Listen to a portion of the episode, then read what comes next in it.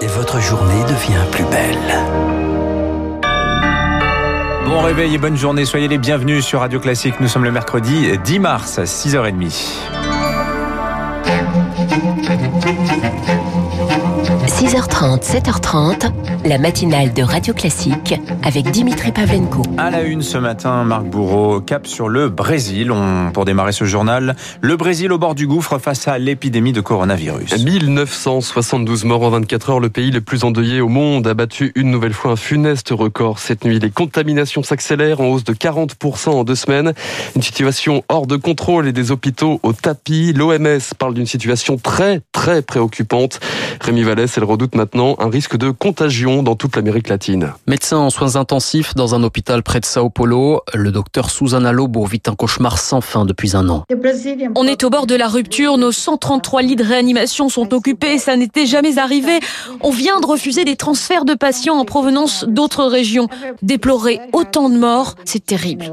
Et le pire est encore à venir, redoute le docteur Lobo. D'après le ministère de la Santé, on devrait franchir le cap des 3000 morts par jour d'ici deux semaines. C'est très probable car les contaminations continuent d'exploser. La faute notamment au variant P1 apparu en Amazonie et qui fait des ravages. Gesem Orellana, épidémiologiste à l'Institut Fiocruz de Manaus. D'après les études préliminaires, le variant serait deux fois plus contagieux et sa charge virale dix fois plus lourde. Il semblerait qu'il mette à mal l'immunité acquise par les patients déjà contaminés, ce qui complique un peu plus les choses. Mais pour les scientifiques comme euh, la professeure Maria Donalisa Cordero, le principal problème reste de loin Jair Bolsonaro, le président du Brésil. Il n'a aucune stratégie. Il n'a jamais voulu définir une coordination nationale car il continue de dénigrer l'épidémie. Du coup, les mesures sanitaires sont prises par les élus locaux, mais c'est insuffisant. Pour l'épidémiologiste, seul un confinement national pourrait sortir le Brésil de l'impasse. Le coronavirus à l'étranger ce matin et cette alerte aussi de l'industrie pharmaceutique. Les plastiques, les bouchons, les verres sur RFI.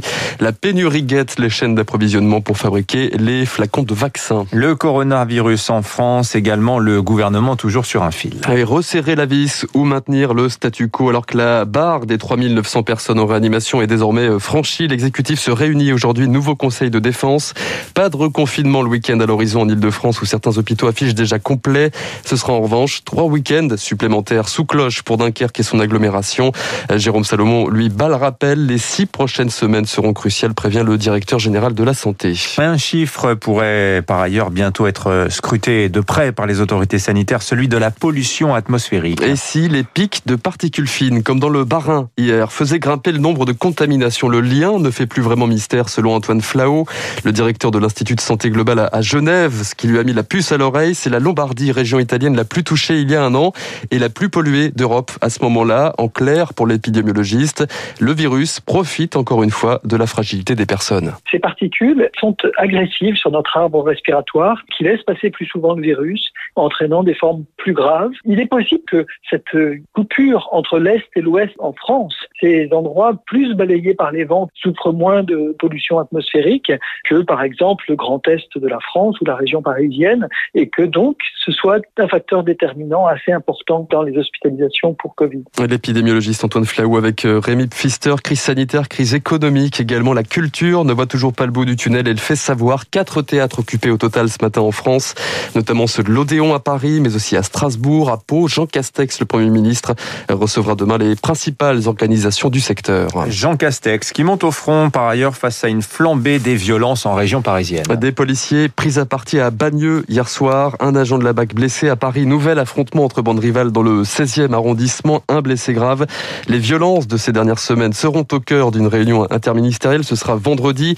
Le Premier ministre entouré des ministres de l'Intérieur, de la Justice, de l'Éducation pour évoquer un phénomène qui prend aujourd'hui une dimension inédite selon le sociologue Gilbert Berlioz. C'est quand même des jeunes qui tuent d'autres jeunes. Ce sont des jeunes sans histoire. Ce sont les enfants de tout le monde. Donc ce sont pas des jeunes qui ont forcément un passé de comportement violent. C'est plus une circonstance, une banalisation de la violence sur les jeux vidéo, réseaux sociaux, qui ne laissent pas indemne ceux qui les regardent. Une violence virtuelle qui passe plus vite après dans le réel que naguère. Des propos recueillis par Eric Koch. Par ailleurs, deux mineurs sont toujours en garde à vue ce matin à Argenteuil après la mort mort d'une de leurs camarades, Alisha, 14 ans, passée à tabac, puis jetée dans la Seine sur fond de rivalité amoureuse et de harcèlement scolaire. Il est 6h34, un important incendie en cours hein, dans un site classé Céveso à l'est de Strasbourg. Une centaine de pompiers mobilisés depuis le milieu de la nuit pour contenir les flammes dans un bâtiment d'entreprise OVH spécialisé dans les serveurs informatiques. Aucune victime recensée, aucune pollution toxique non plus détectée pour l'heure selon la préfecture.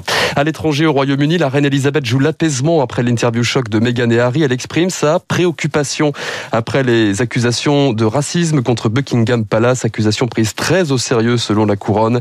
Harry et Meghan seront toujours des membres très aimés de la famille, écrit Elisabeth II. Enfin, c'est une des conséquences indirectes de la pandémie. Les enfants sont nombreux à être privés de piscine. Et le niveau de natation inquiète sérieusement les maîtres nageurs. Ils alertent sur une hausse des noyades avec le retour des beaux jours. La ministre des Sports en fait une priorité. Elle promet un plan de réouverture des piscines pour les scolaires. Pour les professionnels des bassins, il n'y a plus de temps à perdre, Victoire Fort. Pour de très nombreux jeunes, l'école est le seul moment où l'on plonge dans un bassin. Benoît Chézy est professeur de PES dans un collège prioritaire de Lyon. On a euh, des collèges en REP qui ont de 50 euh, à 85% de non-nageurs à l'entrée en sixième. C'est une grosse inquiétude pour nous parce que le nombre de non-nageurs va exploser en sixième. Pour lui, il ne faut surtout pas tarder car passé la cinquième, un élève non-nageur va avoir du mal à se confronter au regard des autres et à apprendre la natation. C'est maintenant qu'il faut rectifier le tir. Ouvrir les piscines pour les élèves en demi-groupe, c'est un bénéfice important et un risque quasi nul pour eux.